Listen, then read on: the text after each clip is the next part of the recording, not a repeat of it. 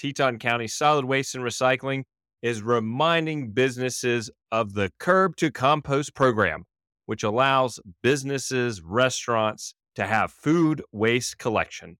And this is an important next step in your businesses or restaurants recycling program.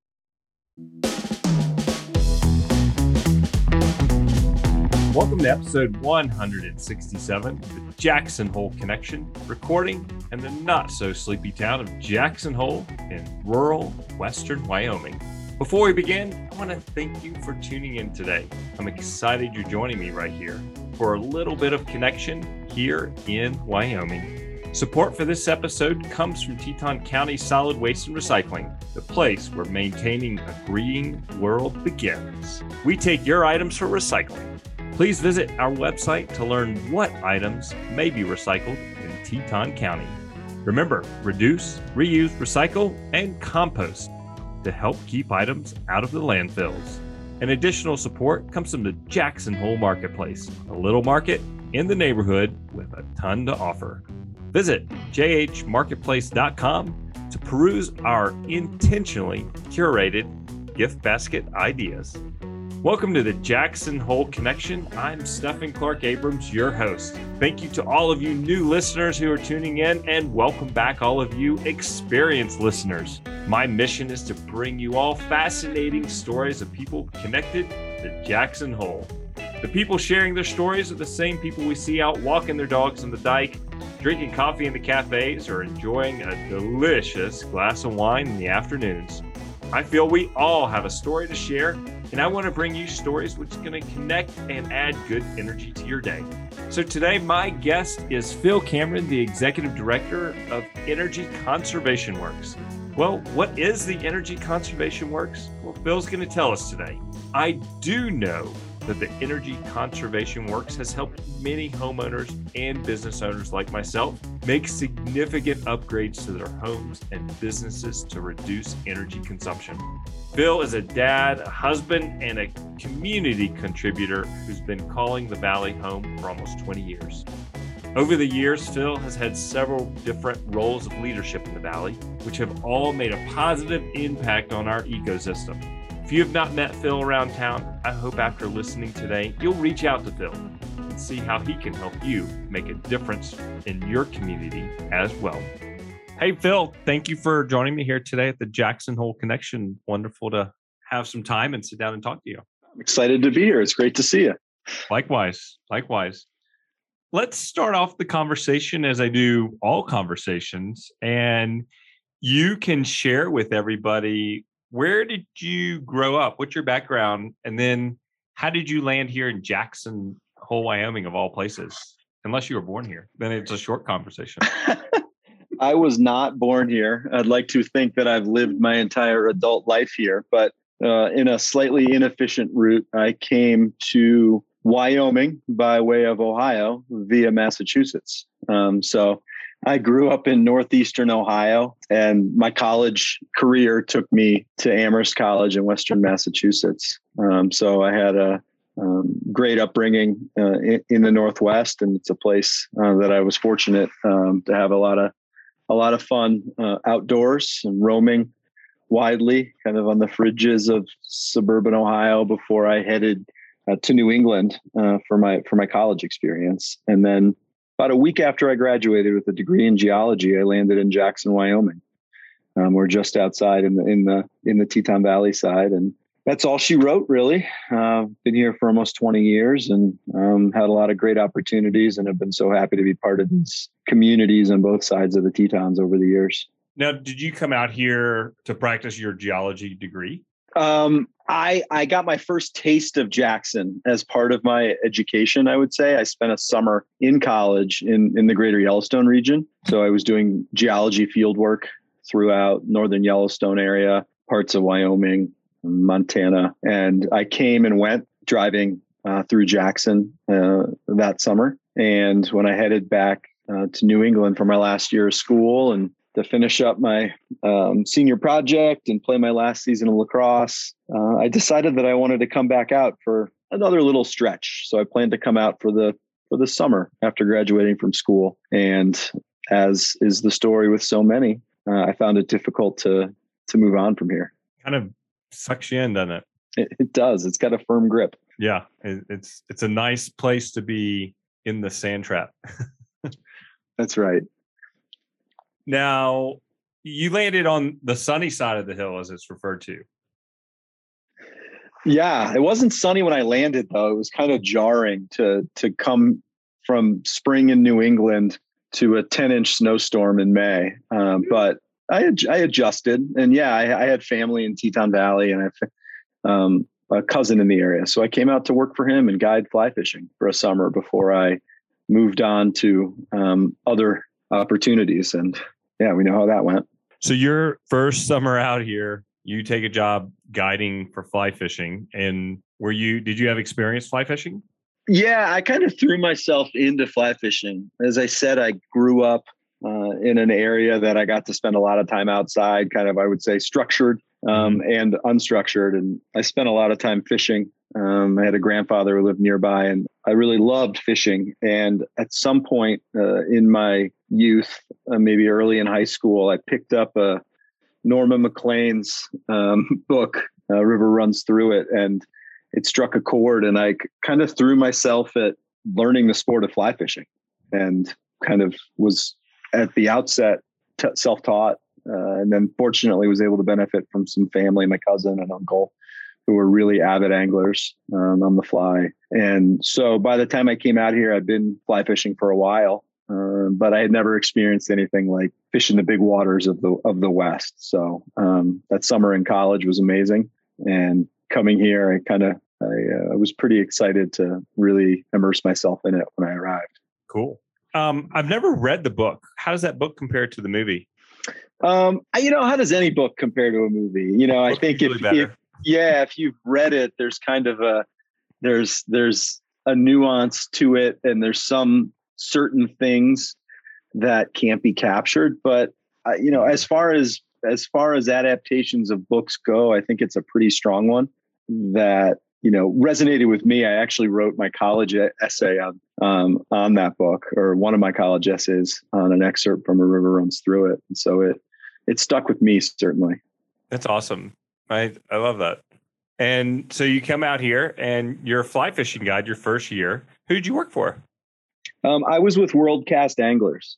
Mm-hmm. Um, they have offices in Jackson and, and Victor, and have grown to be uh, quite a you know substantial outfitter in the region and internationally in that time. So yeah, my cousin, my co- my older cousin, from whom I gleaned some of my fishing uh, knowledge, had just moved to Victor from Denver. Uh, had an gotten an MBA and came came up to work with this outfitter as their um, I think CFO uh, and to help them grow the business. And so I landed in his in his cabin in Victor uh, shortly after he had arrived here. Nice, nice. And so, what else have you done out there? You're now the now you're the executive director of Energy Conservation Works, but like other people in a 20 year span, most people have done something else in this area. yeah, I had I got exposed to the Teton Science Schools pretty early after arriving here. I had a, a, friend from high school who was participating in their residency program, living and teaching up in the park. And I got pretty interested in that and ended up uh, living and working up in Kelly for a couple years um, as I did the graduate residency program at the science school, which was really impactful. I mean, being in that place, obviously, year round, but also for me transitioning from a pretty, you know, I would say technical uh, science background into that education role, but also getting exposed to the you know the function of an environmental organization and an educational organization like Teton Science Schools was pretty formative for me as well. So I got some great opportunities to do everything from teaching field education to you know fifth through high school and college students out in the field, everything from you know half day courses to month long courses. Uh, I was able to work with teacher training programs and administer a statewide water quality monitoring network, uh, and then also got to participate in some of the kind of as I said operational aspects of that campus. Began to learn and understand how to write grants and and then through a colleague at the school actually got exposed to nonprofit service uh, joining the board member of cons- cold water fisheries conservation organization, Jackson Hole Trout Unlimited. And so it was a, a pretty impactful couple of years with the science school uh, that I think set the stage for me starting some roots here in the valley. Was that your first exposure to working with nonprofits? Yeah, by and large, uh, I had been involved in in service at the high school I went to, um, both kind of in service of the school uh, and in other capacities, but um, more on the volunteer kind of on the ground model. And so that was my first opportunity to really get some exposure to organizational governance and fundraising and philanthropy. I like what you just said, you know, the organizational governance side of things. So, what would you say the impact that, of that was working, you know, being exposed to the nonprofits as far as guiding you into your next careers?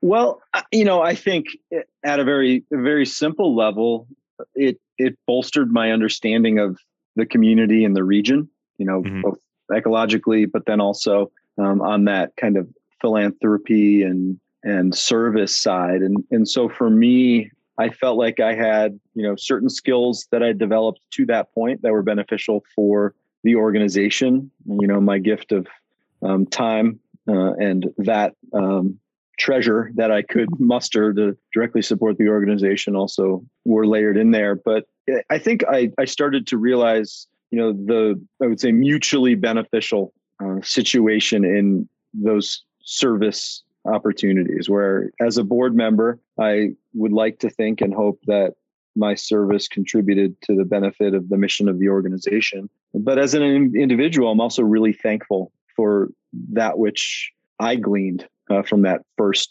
you know volunteer board role that I took in the community that you know grew into others across different sectors and topics over the years. So it was really a I hope a two way street, um, was, and I know I enjoyed it. I'm sure it was, and I appreciate what you did for the community because on any level, there's always getting out there to volunteer for organizations in any community is really important. And it's nice to hear that you had an experience that helped prime the pump a little bit for you, which I think we all need a little bit of reminder of the importance of getting out there for our community. Yeah, and yeah, absolutely. You know, we're all invested in this place, and there's lots mm-hmm. of opportunities to get get out there. Uh, and there's, you know, I don't think people are volunteering because they are seeking to gain something for it, but at the very least, we have an opportunity for satisfaction and growth out of those opportunities. Well, if anything, you get at out of it is knowing that you're helping an organization fulfill its mission. Mm-hmm. It's something that you align with, whoever it is. And it, I don't think it's necessarily for personal gain, but it is the reward of knowing that you're giving back to other people are benefiting, the community is benefiting from it. Yeah, absolutely. Now, your role as Energy Conservation Works, being the executive director in that organization, how did that come about? Um, you know, I got that exposure and connection to the valley through guiding, and I think it got more bedded in through education and and volunteerism in the community. Uh, and then I had opportunities that, you know, frankly, I was able to apply my background through uh, some some public and private uh, stewardship positions that I held throughout the community, and ultimately uh, had the opportunity in the late 2000s to kind of transition from kind of geology and environmental science and biology into the energy field. Uh, and that was with Yellowstone Teton Clean Cities, which is a great, vibrant organization in the community working on clean transportation projects and programs. And I was hired on as their first full time executive director. So while it was a pivot for me on topic, I think it was something that my background to that point really benefited from uh, having you know a fairly robust scientific literacy and the ability to take on some of those challenging new topics as I'd already experienced here um, through my work with the science school. But I really stepped into it. It was really supported by a great board.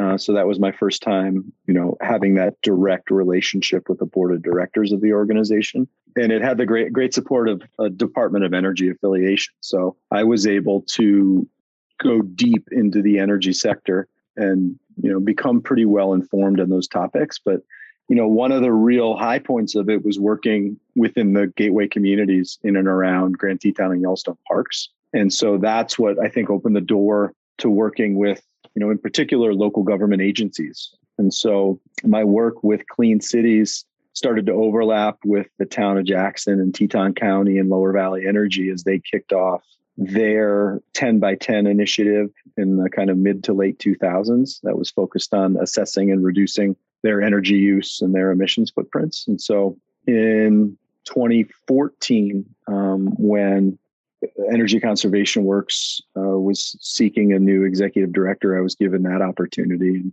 I think it built upon the foundation with Clean Cities and um, some of the previous collaboration I'd had locally and regionally. And, you know, again, I, I nudged my area of expertise, if I can be so bold, and got more broadly involved with energy work in the community beyond just transportation with, with ECW. Cool. Thank you. Um, we're going to take a quick break to get a word from our sponsor, and then we're going to be right back.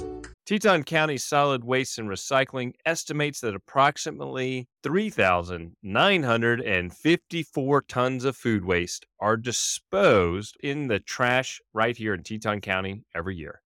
This makes food waste the next frontier material in the quest to achieve our county's goal to reduce waste and recycle more, which will help us aim for zero waste. For more information on Teton County Integrated Solid Waste and Recycling's Curb to Compost commercial food waste program, visit tetoncountywy.gov slash recycle and join today.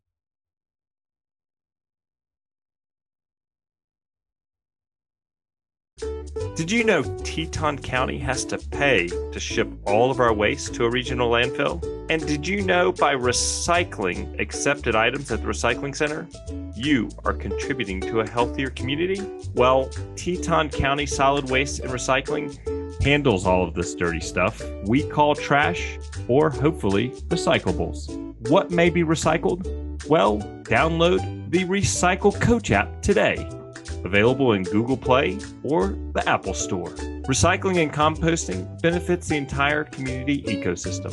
Download that recycling coach today so you may be a better community recycler. And remember to keep those reusable bags in your car or truck so they are always handy when you go out shopping. And additional support comes from the Vault of Jackson Hole Jackson Hole's only climate controlled wine storage facility, offering temperature controlled storage for businesses as well.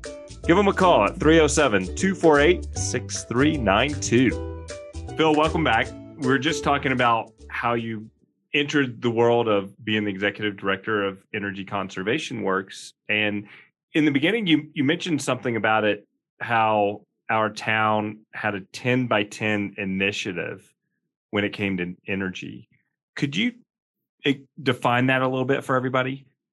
Yeah, absolutely. Um, you know, and I think an important precursor to that was when our local government uh, took some initial action and made some initial commitments as it related to um, stewardship of the community and acting on climate change. And so in 2006, the town of Jackson uh, signed uh, uh, an international mayor's climate protection agreement uh, that was kicked off, and um, they attended a, along with folks from the county, attended a, a workshop and conference host, hosted down in Aspen. And so, like you know, like many great stories, uh, this one be, kind of began with a road trip. Uh, and when staff and electeds at the town and county saw what was in the works in Aspen as it related to their community energy use, their community emissions footprints, they came back here uh, pretty fired up to do such things here. And so that one of their first actions was setting a goal of reducing local government's energy use and emissions productions 10% over the course of three years. And Lower Valley Energy became a key partner in that. And there was some synergies between protecting our really low cost, relatively clean electricity and avoiding going to other sources uh, that didn't align with the community vision on energy. Uh, and then, you know, frankly, as an outsider, when I was with Clean Cities working on transportation, we were able to bring transportation up as an important topic uh, in our in our community's emissions footprint.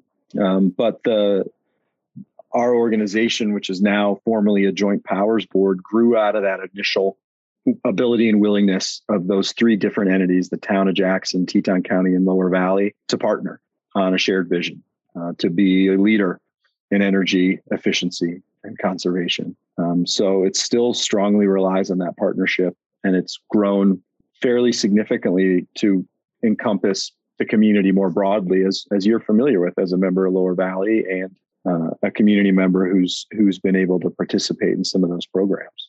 Yeah, I, I certainly appreciate the programs. Why don't you tell us how your role plays into some of those programs that are out there and and what you're you're doing to help ensure that community members can um, participate in those programs yeah i mean i think at our core we really exist to knock down barriers as it mm-hmm. relates to making the more efficient choice uh, to making the conservation focused choice to implementing the renewable energy projects and so we have different key programs that serve our local government agencies the town, the county, and some of our other public districts. But you know, one of the ways that we've really reached out in the community is through programs like our residential loan program that really marry up with the home energy audit program and some of the energy efficiency rebates that our cooperatively owned utility Lower Valley uh, offers. And we kind of help people get that last step to completing their projects. Because oftentimes in this place that is so expensive to live, even though we have some of the cheapest energy in the country here, it is still a daunting task to make big investments in efficiency projects. And so we're able to lend money to homeowners and they're repaying those loans on their on their power bill with um, you know to some extent the savings that they're seeing through the projects they're increasing the comfort of their homes uh, reducing their operating operating costs their utility costs mm-hmm. very business speak there uh, and and hopefully they're more comfortable too. And and you know since then, obviously you're familiar with the with that loan program. We've been able to to mirror that through other funding sources uh, to offer the same service to businesses in the community as well. So you know providing the incentives providing the financing providing the encouragement technical support are all facets of what we provide to the community on these energy projects yeah my wife and i took advantage, not took advantage, we participated in in the program because we had a 30, 40 year old house where you could see gaps between the window and outside. And for the cost of windows, the installation to change out windows costs the same amount as the windows themselves. And we didn't have the money to do it. But with your program and the financing that you offered, it was 0% over five years. And it just added I think it added a hundred dollars to our bill each month. Yeah, I mean the the struggle is real to make mm-hmm. that kind of investment here, uh, given our high cost of living, and you know we're thankful that over 150 households in the Lower Valley area have participated in that program um, uh, you know, have benefited from it, and they've benefited our community vision in taking those steps. You know, it starts with one house, and then soon enough we have 150 homes, and very recently we were able to renew that funding source from the Wyoming Energy Authority. So um, I think that's an acknowledgement of of the interest in the program, the opportunity to reduce our energy use here in, in a very challenging climate uh, from an efficiency standpoint. Um, and we're, you know, we're thankful to have the continued support and partnership of Lower Valley on that program because that really gives it gives it gives it legs.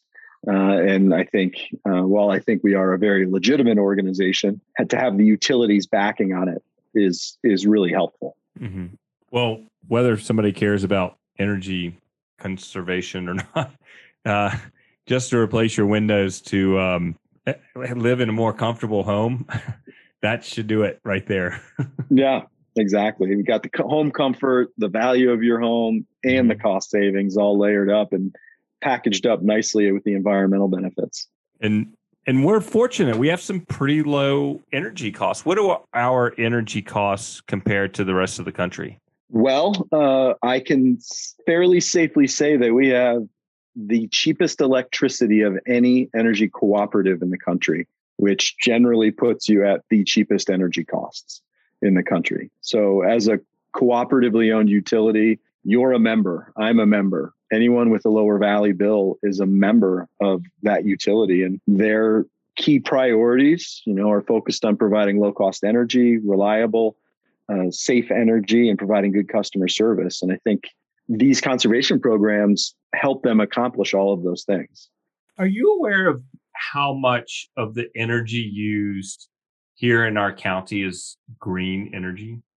That is a good question. We partnered with Lower Valley starting in the fall of 2017 with the express purpose of increasing awareness and in hopes of increasing participation in their green power program. And so, you know, as it is, Lower Valley Energy gets a lot of their electricity from historic large hydroelectric projects. So we have a, a, fairly low emission electricity source as it is, but this program allows residents to opt into a slightly higher rate and that money goes directly into the utility procuring electricity from local and regional wind and small scale hydro and other certified renewable projects. So we had about 4% participation when we started that program, and we're getting up into the low teens by way of participation in uh, lower valley energy account holders. Uh, but in that time, you know, is the great thing about that program is anyone can participate if they have a utility bill. So each and every one of us can be impactful in that way. And, you know, we have everything from, you know, a small studio cabin up to some of our um, iconic and significant utility members like Jackson Hole Mountain Resort and the Jackson Hole Airport in the town, in the county, um, and businesses like yours uh, participating in that voluntary program. And so we've been able to triple by volume the participation or the, the, the amount of electricity that's been purchased because of that huge spread of organizational type from residents, small residences to large uh, commercial entities and agencies. That's that's awesome. Um, big numbers. I mean, when you get some of those big institutional um, users of, of electricity, that's a big number right there. The hospital, the airport, JHMR. I can't imagine what it takes to get the tram up the hill. And, it, and it's also great with with some of those partners. Again, it scales, but to be working jointly with them on the green power and on their efficiency and conservation. Mm-hmm. Um, you know, so we've been able to partner with the airport to help them apply for and receive some restricted public energy funds that have gone into more efficiently uh, and effectively lighting their parking lot, to auditing and commissioning their buildings, to looking at electrification of fleets and public vehicle charging. And so um, we always want to remember that the mantra that the cheapest, cleanest energy is the energy we never use. Mm-hmm. And and I, I, I always like to reiterate that multiple times when given the opportunity. But you know, basically, our our least cost and least impactful um, source of energy is doing more with the energy we already have. Um, certainly, we want to encourage those larger scale green power opportunities. But what you can do in a home or in a ski resort with you know simple steps like uh, spray foam and caulk and insulation um, are really important. I, I read something the other day. The American Council for Energy Efficient Economies noted that hitting some of our global emissions goals, um, we can get halfway there with a robust rollout of efficiency. Hmm. So if we can reduce our load and supply um, cleaner electricity sources and transportation sources, it's going to take both of those approaches. You had mentioned a little bit ago for local renewable energy sources like wind and, and solar or, or water. Mm-hmm. Are there those sources coming from this directly from this area? Yeah, um, a couple great examples uh, that you know one of two of which or three of which are owned and operated by Lower Valley. Uh, Lower Valley has three micro hydroelectric facilities. So those are small scale hydropower plants. Um, and the one of them is very simply on the, the potable water system in the in this town of Afton. Uh, that has you know comes from a spring high in the mountains, and they have a turbine in the in the supply line, and that generates local um, green power. So it meets the EPA's definition of green power. And, and then they also operate two low impact hydro facilities on Strawberry Creek and Swift Creek. And those have been around kind of since the Civilian Conservation Corps era, uh, but they were able to pretty significantly update their efficiency and reduce their impacts. And they were able to do that in part by getting commitments from the town of Jackson as a government agency and Teton County uh, to purchase that electricity that they were going to be able to produce with enhancements to the, the facilities. So we have those low impact hydro projects. And then you know, we've all made the drive to Idaho Falls at some point. There are two different wind farms over there, and the one further back up on the butte is known as Horse Butte Wind Farm. And Lower Valley Energy has an interest in that project and, and, and purchases quite a bit of our green power program electricity from that project. And that's again another large that's a larger scale renewable project that actually directly connects to Lower Valley Energy's grid. So when when those turbines are stopped because of conditions and need to restart back up, they pull actually they pull electricity from the lower valley grid, and then lower valley is able to buy that electricity back and and help supply the green power program. Hmm. And where where is Strawberry Creek and Swift Creek? I'm not. Oh, those are sorry. Um, those are both also in Star Valley. Okay.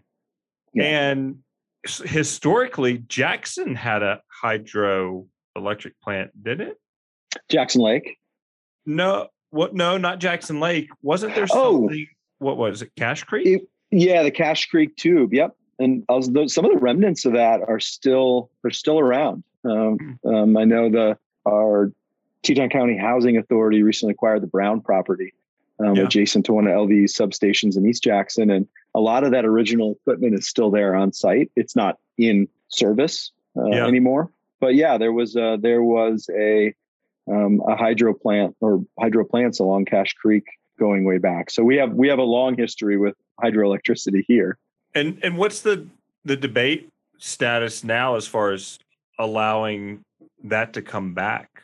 It would it be beneficial to the community for what it would cost to install a plant that would create energy? Yeah, I, I would have to suspect, and and again, this is my somewhat informed uh, opinion that um, the cost of installing and producing electricity in that system would not be worth the economic benefit. But then layered on top of that, the community has made some strides recently. We've heard about them daylighting Cache Creek uh, through the block, the Genevieve Block project. And our partners at the Conservation District, with whom we work on energy issues, have had a lot of involvement and, leadership and engagement on opportunities to better take care of water quality and um, the the current state of Cache Creek. So I don't know that that would be an ideal fit, and that money um, that a system like that might cost could probably be better invested in you know efficiency projects first, and then maybe other renewable generation. Hmm. Interesting. What's the history of conservation here in the valley? You know, I think we like to we like to highlight the fact that you know Teton County has owns a chunk of what we consider the world's first national park in Yellowstone, uh, and I think um, you know so dating back to 1872 on that. But I think there's a lot to uh, the fabric of conservation in the community. I had the opportunity uh, for a number of years to serve on the board of the Murie Center uh, up in Grand Teton National Park on on the former Murie Ranch, and um, learned quite a bit about the role that that particular family, the Muries, played in conservation here in the valley and frankly throughout our country. And that place, um, I think, it holds a special place in my heart. But the impact of the Muries and and some of what happened on that ranch kind of led into it being known as the birthplace of conservation. And that that is you know really referring to some of the dialogue on you know best management of wildlife and landscape scale stewardship you know here and elsewhere. Uh, the founders of the wilderness society put their heads together on that ranch. Uh, and i think we have you know pretty significant bona fides as a community um, relating to ecosystem conservation and and stewardship in that regard. And so pretty cool accolades that some notable members of the valley, residents of the valley, participated in.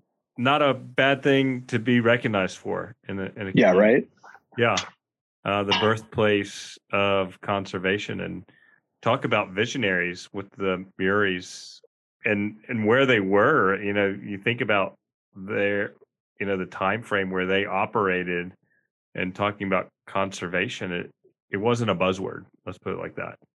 It probably it Yeah. was happening, but it, it wasn't a major word. Right. And I mean, they were always interesting to me because they, I mean, they lived it, you know, to understand. And, and if you haven't, I definitely encourage you to pick up one of the Murie's books. Um, there's great ones about their time in Alaska, uh, about their time in, in Jackson, and to understand the lengths to which uh, they applied Olaus's scientific expertise um, alongside Mardy's passion uh, and uh, ability to engage and advocate uh, was was really pretty amazing. Any idea as far as why they chose Jackson to be their home? Um, Olaus was actually uh, he was uh, brought in um, in a precursor to the National Elk Refuge um, to do research on local elk herds. Uh, and if I'm remembering correctly, and I'm sure I'm not completely remembering collect- correctly, but uh, some of that research focused on uh, following the herds uh, into their uh, summer range and, and understanding some of the impact of the around the turn of the century. There was a major elk die-off that resulted, you know, I think in some degree to circumstances and and and you know climate and weather of of those particular years but also in a changing jackson where those uh, elk were coming into a community that was starting to be developed and um, maybe not able to migrate through the valley as well as they had been in the past Hmm. so elk biologist is why they um, why they came here that was the job listing but uh, then they really took root Yeah, they did. Um, talk about making a national and international impact on what you know nature is about and the importance and conserving it. Um, they were certainly at the forefront of what they were doing. If we'd call it an industry, right cer- certainly the leaders in it. Um, Phil, if people wanted to reach out and connect to you and learn more about energy conservation works or more about what you do, um, how can they find you? Uh, well, like so many other things in our lives, uh, they can find us on the web, uh, energy conserv. yeah, I know the what? Um, energyconservationworks.org. Uh, to find us on the website. We're on social media, Facebook, Instagram. We've got routine weekly uh, posting themes um, or threads, uh, so you can learn a little bit about uh, how to keep your conservation tips up, uh, what's going on with news in the energy world, uh, and then we really like to, uh, given how much we rely on partnership, we like to recognize and thank our partners uh, as routinely as often. So check out our Thank You Thursdays on Facebook and Instagram as well. We will we'll do that. Bill, I, I so appreciate you taking the time, the multitudes of time, maybe not the right word, but to to sit down and talk to me and to learn more about energy conservation works. I appreciate what you're doing for us here in this little corner of the woods. Um, and because we do have a special place and takes people like yourself to ensure that we can have it for future generations. Well, yeah, thank, thanks for the opportunity. It's always fun to chat. I'm glad we were able to do it. And just, you know, as, as a parting thought, I just encourage those folks who are, who are listening to get in touch with us. There's something you can do today. There's something you can do tomorrow. There's something you can do next week. And we want to be there to help make those actions a reality. And I think we have a lot of tools to do that. Mm-hmm. Cool. All right, Phil. I'm gonna release you to the whirlwind, and probably got some kids at home to take care of. It's getting ready close to kid time, and I, I appreciate what you do, and it's great to see you. Thank you. Yeah. Thanks again. Great to All right. visit. Take care. Bye. To learn more about Phil and the energy conservation works, visit the jacksonholeconnection.com episode number 167. That's right, 167 episodes. Many thanks to everyone who helped keep the Jackson Hole connection on the air. My editor and marketing director, Michael Morey, and of course, Laura, my wife, and my lovely little boys, Lewis and William, who have my heart. I sure hope you've enjoyed this episode, and I look forward to seeing you back for the next episode of the Jackson Hole Connection.